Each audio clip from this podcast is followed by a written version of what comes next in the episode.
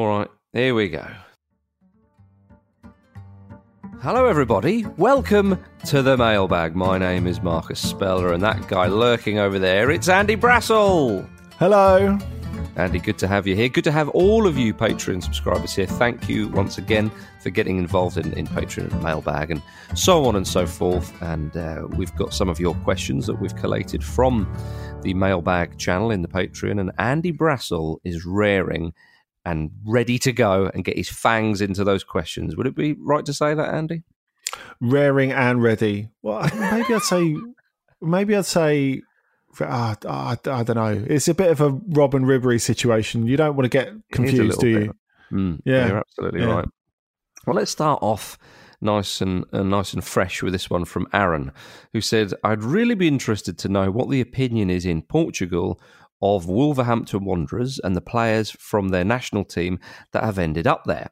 And are there any teams across the continent that have such a noticeable contingent of players from a single country that they don't play in?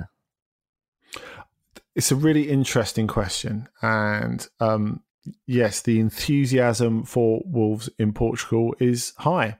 Mm. Um, not just because uh, Portugal is a country above so many others that loves to celebrate the success of its countrymen when they go abroad and, and, and, do a good job. And of course, the primary examples of this are Cristiano Ronaldo and uh, Jose Mourinho, but they're in no way limited to, to, to those two. Um, but it's also the fact that um, experienced players who have, have, done a good job in the Portuguese league, led by João Moutinho, have have gone out to Wolves and and, and done such a, a, good job. So yeah, they're really closely followed in in in Portugal. Um, obviously, Nuno is very well liked character as well, um, not just for his job at Rio Ave, but because of what he was as a as a player. Because um, we I talked about him, that much. I, I think yeah, that, that's that's the point actually. Mm. Um, uh, the the fact that we we talked about him, I think, in respect to Ruben Amorim um, a, a, while back, and Ruben Amorim um, is the guy who took over at Braga at the start of 2020 and has already been snaffled up by Skint Sporting. And despite being Skint Sporting, they paid uh, 10 million euros and plus um, partial economic rights to a couple of players um, to, to, to get him in. That that's how highly they they rate him. Mm. Now, what Amorim and uh, Nuno have in common is they were two guys who had kind of voyeuristic football playing careers, really, because in the case of Amorim, um, th- there are a lot of people who believed he wasn't genuinely top class. His um, reputation was kind of alleged by the fact that he was so versatile. So people were never sure is he a right back, is he a right midfielder, is he a centre midfielder, etc., mm-hmm. etc. And he had quite a lot of injuries. With Nuno, he was mainly a reserve goalkeeper for, for most of his career. And a, a lot of that at, Porto, although of course he's famously uh, Jorge Mendes' first ever client. Now, there are two things with Nuno. Firstly, the fact that his legend has augmented as the reputation of Jorge Mendes has augmented simply yeah. because um, he's obviously very close to him. They're like family. That that is part of Jorge Mendes' style that he becomes like family to to the players who, who he works with, as, as well as the fact that he's become something to genuinely aspire to. Mm-hmm. Um, Just to cut in, Andy, have you ever come across Jorge Mendes at all? Have I met him in person? Yeah. No, okay. no, I've not met him in person. All right. you cut in for that? well, I just I just wondered what, what, what kind of figure he cuts. I mean, he is this. Some people, the way he's spoken about, is this sort of shadowy figure who's sort of pulling the strings and so on. I just I just wondered if you if you had any sort of well not dealings, but but you met him at all or chatted to him, and, and whether you like the cut of his jib or not. As he's as he's sort of um, augmented in, in in terms of his his career he's become a little bit more remote. So you, will have players like going back to Wolves, uh, mm. Ruben Neves, for example, who for the first couple of years of his career and for the first couple of years of being signed to him, I'd, I'd never met him. It, it was mm. it was like because Mendes has got so many clients, he's obviously got other agents that that work for him and work for Gestifute, his his company, and who have personal relationships with with other players. Now, I remember Ruben Neves explaining to me when I interviewed him for the Guardian a couple of years ago when he, he just signed for Wolves that he's signed for Mendes simply because it's a template for doing your career right, basically. Mm-hmm. So, without even meeting him, he signed for for for the, for the agency. But um, going back to to Nuno, the the thing about his career is he was someone who was almost like Ruben Amorim, as I was saying, almost a coach before he was a coach, because he was someone who was valued as much for his uh, dressing room and his touchline input as he was for his his playing input. And I think when you you've got the best seat in the house, when you get to watch the, the, the game unfold week after week after week from this unique position, you're developing a head coach's eye, or certainly a coach's eye, while you're still a, a, a player. Mm-hmm. And that, I, I, think, in a country where Portugal, where um, your, your analysis of the game is considered extremely important uh, in a, in a way much more than it is in England, for example, where what you say in press conferences is seen as much more important. Mm-hmm. I think his ability to analyze makes him very, very relatable. And, and that's why people respond to him and like him. And of course, the fascination has, has grown for him as Jorge Mendes has um, achieved more and more and more during during his career.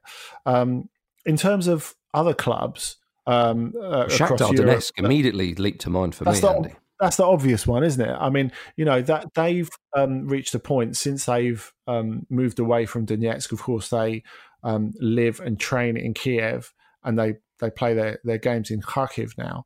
Um, that they've that they've tried to move towards a more um, youth academy uh, perpetuated model. So they, they try and produce more Ukrainian players, and there are examples of of, of, of some of those in players like Viktor Kovalenko they've still got 11 Brazilians on the books. Well, I was about so to say there is loads, and and one or two of those yeah. Brazilians are now considered Ukrainian because they're they're naturalized Ukrainians. So yeah, Marlos, um, for example, it, yeah, yes, exactly, yeah. There's such an enormous influence that Bra- Brazilian players have in that in that side. It's it is quite remarkable if you look at it.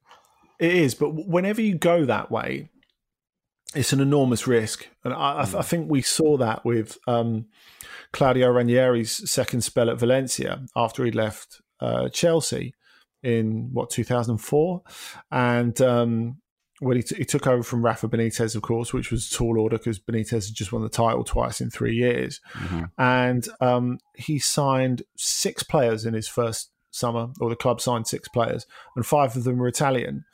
And of course, the minute it goes wrong, which it did quite quickly for Ranieri, it was easy for people to go, "Oh, well, it's the Italians." And yeah. like, so some of the sporting press in Valencia after Ranieri was fired wrote some really disparaging and borderline regionalist stuff, sort of saying, "Oh well, you know, this is why." Um, Italian football and Spanish football are like chalk and cheese, and it was easy just to, to, to point the finger at a certain group. Now, of course, this is a very different tale to what's happened at Wolves and what's happened at Shakhtar, because the model has worked very, very well for them. Mm. But it has to work to get any sort of credit and acceptance. Very much so. And of course, Portuguese people are used to seeing their players go abroad quite a lot, really, on, on, on mass. So it's it's not too surprising for them to see a few of their players. But of course, there is quite a big Portuguese contingent, as Aaron uh, points out there. Um, Let's move on. Uh, Lee R says there's been a lot of talk of Hertha Berlin about the investment in the playing squad, but I'd be interested to know if Andy knows any more about their plans to build a new ground. From what I've read online using my limited German, it seems to have hit a stumbling block. Andy. Or several stumbling blocks, Lee, uh, yeah. because um, they've got a, a huge difficulty, un, unlike any other Bundesliga club. And I, I, say that with the knowledge that, that Freiburg are, are, moving at the end of this season, whenever that may be. Um, but their um, Hertha's um, uh, need to move is absolutely huge because you're looking at a league in which um, the crowd and what they can give you is such a huge part of it. It's such a huge part of the experience. It's such a huge part of the international perception of the Bundesliga. Now, as as you'll be aware, Lee, there are two huge issues with the Olympiastadion. Um, f- firstly, it's absolutely miles away from the pitch because it's got a running mm-hmm. track because it is an Olympic stadium, and two, is absolutely enormous. Um, mm. Now, because it's um, a historic building, it clearly can't be uh, rebuilt or modified or brought in in the way of we've talked about Real Sociedad on on here before and how the Anoeta's um, atmosphere has been much improved by the fact they've got rid of the running track by bringing the stands in one by one and what the Anoeta is now compared to what it was like two or three years ago is absolutely extraordinary. You wouldn't believe it's the the same stadium, and in a way, I suppose that rebuild was kind of modelled on what was done to to Stamford Bridge. I mean, I remember going to Stamford Bridge as a kid, and not only did it look like it was falling to pieces, but the the gap between the stands and the pitch was so much that they used to do that thing where they could like you know sort of do car sort of outdoor car showrooms at half time where they could you know drive a new rover behind the goal in front of the shed with a chelsea and, legend oh, in the back waving yeah yeah exactly available now for 7999 yeah but hertha berlin you know playing at the olympic stadium i mean it's it's like it's the equivalent. Well, it's a bit like West Ham with their situation, but more accurately, might might be like a side. I know there was talk of Chelsea moving into Wembley Stadium for a bit. That's what it's mm. like. It's like a team playing at Wembley.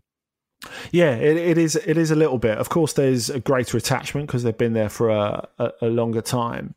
But really, filling it up is a is a, is a huge problem mm. because even if they average fifty thousand, that's only probably about 65 70% of the capacity.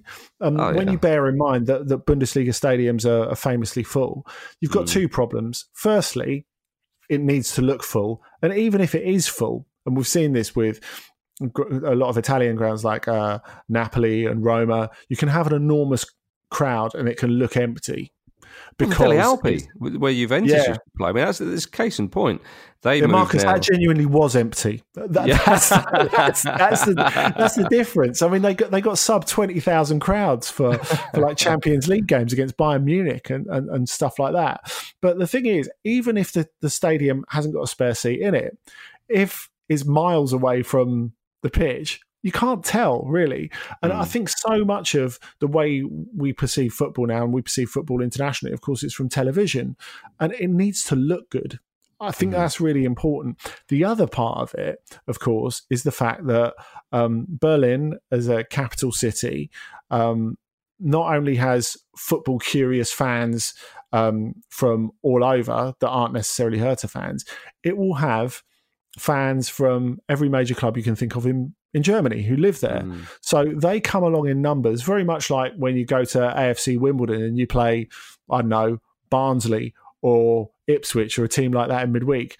It's not just about people coming down from there, it's that there will be loads of people living in the capital who support that club. So the fact that it's so difficult to fill just leaves an enormous gap for a huge load of away fans to come along, which is something that clearly disadvantages Hertha. If it's a Friday night or a Saturday afternoon or whenever, really, you're going to get, like, for example, Borussia Mönchengladbach can bring 20,000 or Schalke can bring 20,000. Mm. That is an enormous disadvantage to Hertha amongst all those disadvantages.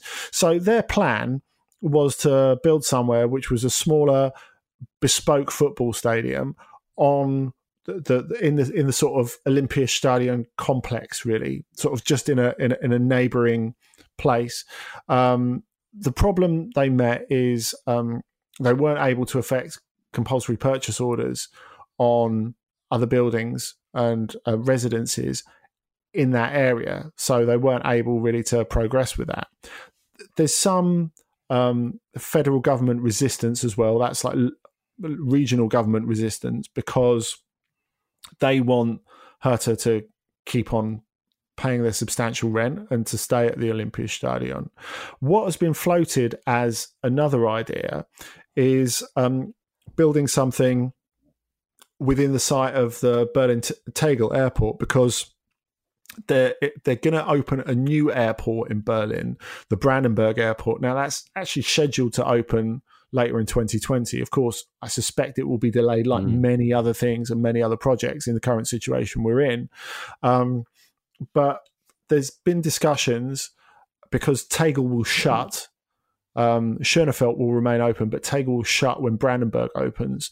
So um, th- there's the possibility that something could happen there, and that's not so far from mm. um, the current Olympiastadion. So that's something that could work. Really, the the the date that's circled on the on the calendar is 2025 because that's when Hertha's um, uh, current lease with um, the proprietors of the Olympiastadion is up.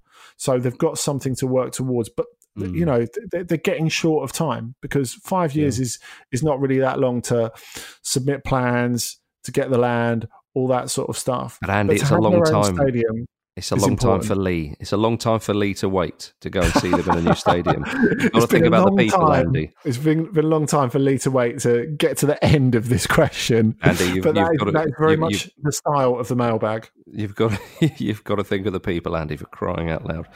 You've got to think of the Lee Arls of this world.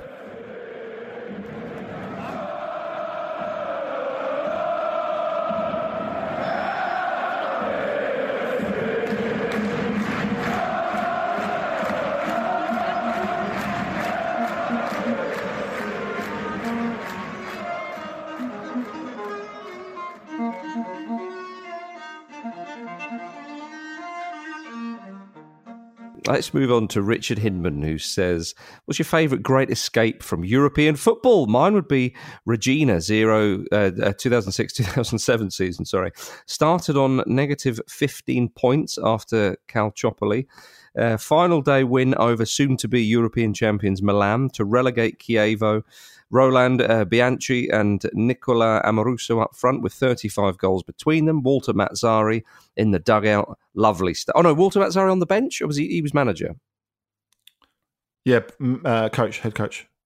Yeah, yeah, sorry. So he put it on. He said Walter Mazzari on the bench, and I thought, hang on, surely not. Um, but yes, uh, that was that incredible season uh, for the, the, relegation places in Serie A, where uh, uh, Chievo went down in 18th place on 39 points, and mm. four teams, Reggina, Siena, Torino, and Cagliari, were above them on 40 points. There were four teams on 40 points. Catania were on 41, Parma on 42, Livorno on 43. So four points separated 11th and 18th. It was an incredible um, relegation run. I think into that season they've got 97 points, so they clearly took all the points from everybody else, and everyone was sort of scrambling away. It was an incredible one. But Andy, would, what would you wade in with? Um, uh, well, I have to say, Reggina is a, is is a difficult one to to, to, to beat. That is mm. the, the daddy of them all. Um, yeah. But one of my favourites of of recent times, if you go back to uh, 10 11 in the, in the Bundesliga. Borussia Mönchengladbach avoiding relegation that season was mm. absolutely incredible, and um, it was authored by Lucien Favre, of course, who's, who's still um, very highly regarded um, Bundesliga and European coach. Mm. Um, I mean, it seemed as if the club and uh, especially Max Eberl, the sporting director, left it way too long to sack Michael Frontzeck. I mean, they didn't sack him until like the middle of February and I, I, went out there for a game just after Lucien Favre had taken charge, where um, Mönchengladbach were playing away at Wolfsburg, who had just recently sacked Steve McClaren.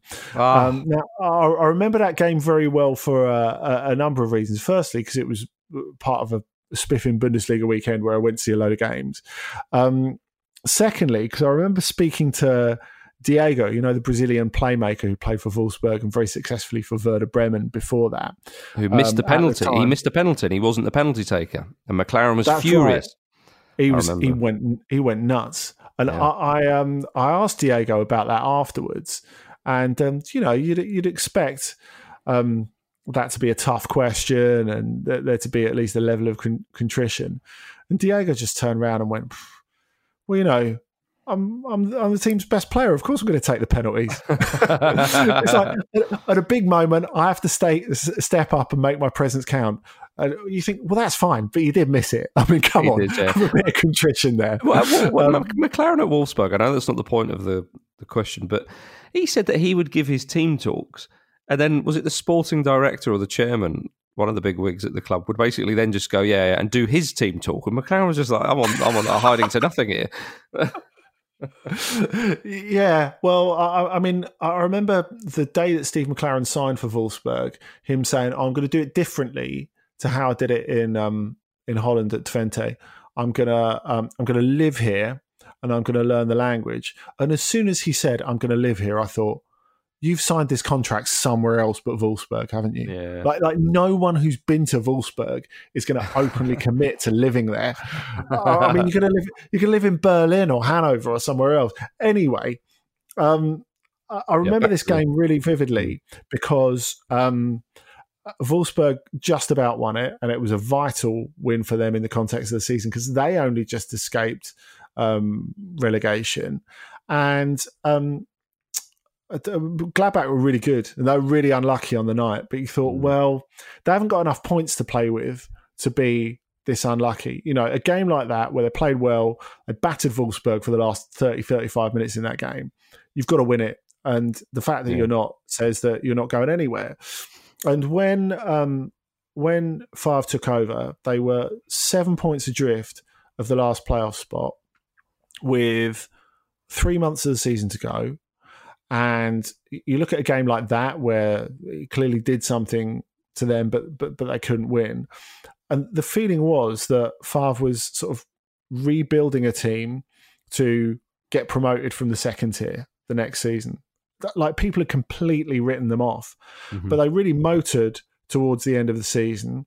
On the final day, Eintracht Frankfurt fell into the final relegation spot, and Gladbach got into the playoff spot and then they beat Bochum over two legs, including, and I remember Friedhelm Funkel, the coach of Bochum, was furious after the uh, the first leg. This is all about furious coaches. This section, isn't it? yeah. um, but ba- basically, um, there were two minutes of stoppage time added, and in the third minute of stoppage time, Igor de Camargo scored the winner for Borussia Mönchengladbach in the first leg at Borussia Park and you know it's only, it's only like a minimum mm-hmm. amount of stoppage time. But of course, coaches never follow that, especially when they've got a bee in their bonnet.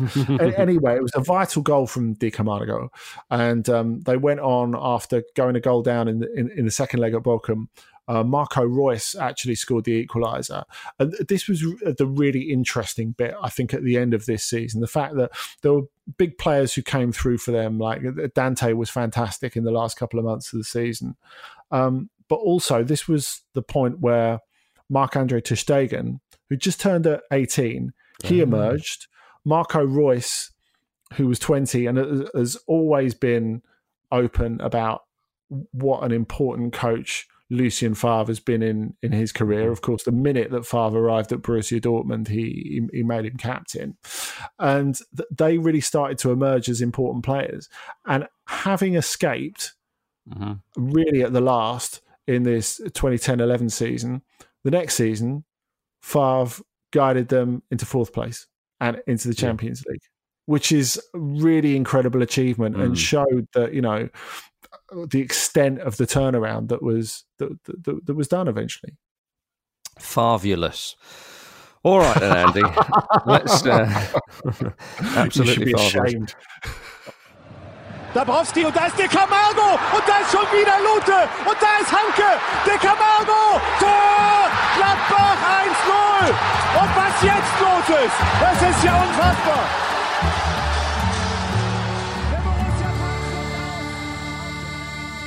Stevie Bear asks this Samuel Chukwueze. Is it Chukwueze? It's pronounced that? Yes. Um, uh, young Nigerian who plays for Villarreal, of course. Uh, he says, I wonder if Andy could give us any information about him, what type of player he is, if there is much hype about him, and does he see him fitting in at a big La Liga club or somewhere else in Europe? I really like him. I think he's he's terrific. Um, Villarreal is, is his first European club, um, having come over from Nigeria and uh, joined the academy. And um, there's there's really a lot to like about him. There've been Arjen Robben comparisons made because mm. he's very left-footed, quick, comes in from that that right hand side, normally drifts in to, to, to get the ball in or to to, to get a shot in. Um, but I, th- I think there's there's a lot to him. I think that's an oversimplification of, of, of what he can do. And whereas I understand like the the left foot and the, the, the pace are very seductive elements of his game, um, he's, he's got an eye for a pass that you wouldn't necessarily expect of a 20 year old, I think, mm-hmm. um, which is, is something that really impresses me. He, he takes um, the right option more times than you would necessarily expect of of someone of, of, of that age. And um, he's someone who's really establishing himself as an important player in, in, in La Liga. I think you look at him now and you think, it's a very gradual progression. Um, I don't know whether he'll stick on the right hand side long term or whether even he could be given a more central role. I, I, think that would that would be reasonable. I'm not sure maybe th- that necessarily works for Villarreal right now, and I, I think because of his pace, they tend to they've tended this season certainly to use him more as an impact sub as well. I mean, he's he's he's started um, probably about 14, 15 games Mm-hmm. But he's played nearly as many as sub as well. So, you know, they're, they're looking to use him both ways. And there's the feeling that he's developing more gradually. Um, but of course, Villarreal is a, is a brilliant club to develop at. I think mm-hmm. you, you look at them and the way they've um, brought through young players over the years, the fact that you're playing at a level where you're expected to challenge for for Europe, and you do consistently challenge for Europe, but there's not big club pressure there. It's it's mm-hmm. a bit of an oasis, really, in La Liga or even elite European football terms, um, because it is a, a, small place and a small club. So um, I, I think it's too soon to talk about him going to one of one of the elite clubs of Spain because or anywhere else because I just think he'd get a bit lost at the moment. I think far better for player and club is they hold on to him a bit more he incrementally becomes more and more important. And when it reaches that sort of tipping point where it's obvious that he's too good for them, that's the point to sell him. Never mind the fact that no one's going to have any money this summer when the transfer yeah, window right. actually happens. And I, I, think that will that will affect the transfer window actually, especially for players like Chukwueze, because you know, the, clubs want to feel you can only sell them once. You want to feel like you're getting good value, don't you? So I think it would be advantageous for him, not just on a playing level, but advantageous for the for the club to hold on a little bit more, make sure they can really fatten the calf, get mm-hmm. decent mm-hmm. value for him, and wait for the transfer market to get back to a a point where um, you can get what you see as, as, as good value for, for, for those sort of players. So it doesn't feel like the right time for him to to move for me. But mm-hmm. he's a very exciting player, and I think he's smart enough to go a very very long way. Nice one. Okay, Andy, we're gonna we're gonna squeeze this one in at the end very quickly because it's a subject that's very close to your heart, and Gaz is as well. Gaz has asked was that, I was going to ask Andy if he has any updates on the mighty AFC Wimbledon Stadium. I live around the corner, and the construction work seems to have stopped. Could be for obvious reasons, of course. Um, and if he thinks we'll be able to hit the crowdfunding total to get it completed, Andy, any insight into AFC Wimbledon's new stadium? Uh, well, I might have had a slight involvement in um, the Plough Lane mm. Bond campaign, which is, has, has done very well, mm. obviously, and made up a lot of that 11 million deficit. Have you done very well out of it too, Andy? That's the question on everyone's lips. you absolute no, that's, scumbag. That, that's, that's for a couple of years down the line. no, it's, it's, it's something that's been amazing to see all the fans come together and um, put such a huge dent in this funding shortfall that there was. I was lucky enough to get a little tour around um, the stadium site a couple of, mm-hmm. I was going to say a couple of weeks ago, it's probably about a month ago now. And, um, it's, it's, looking amazing. It's, it's, quite overwhelming when you go in there and it looks like an actual football mm. stadium. They've come a really long way and it does look recognizably something. Uh, there were some new pictures that came out uh, just this week of further progress that's been made. So uh, the the one um, permanent stand, because of course they want to retain the option to up it from just under ten thousand capacity to twenty thousand if things go well. Uh, the one permanent stand is is is looking incredible. The roof's on, all the rest of it. Um, mm-hmm. Clearly, there are challenges for every football club financially at the moment, but um, Wimbledon appear to be in a pretty good position, and certainly in a much position better position than they were three four months ago. Lovely old job. Speaking of uh, South London football stadiums, it was I don't know a couple of months ago. I was driving along on uh, would it be the west? No, it wouldn't be the west. Uh, one of the flyovers, and I went past and I, and I looked and I completely forgot that Brentford were building a new stadium. And I looked and I was like, "Yeah, that's the Westway." It is west. It is the Westway. I was like, yeah. What the bloody hell is that? And I was like, it must around here. It's got to be Brentford. I was, oh yeah, of course, Brentford. Yeah, their stadium looks quite something. I, I will. It looks uh, the part, doesn't it? It really, really does. It, yeah, it does very much so. Yeah, I look forward to popping along there to see a match. But Andy, I went to AFC yeah. Wimbledon once, and it was with yourself. So I look forward to my invite uh, around the VIP table when all this uh, business is over and uh, football's back and uh, up and running again. Uh, there we are, ladies and gentlemen. Thank you very much for listening to the mailbag. Thank you very much for your questions. We do appreciate it greatly. Andy, thank you to you. If it wasn't for you, Andy Brassell, this would be a very short show and it, and it would be embarrassing for me indeed. So thank you very much. Um, thanks for having me.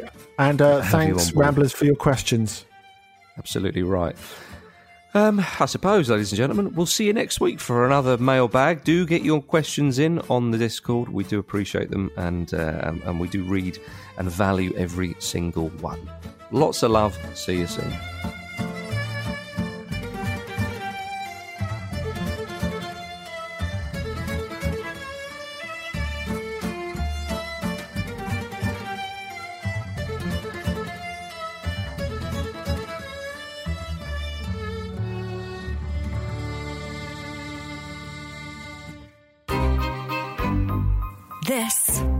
A Stakhanov production.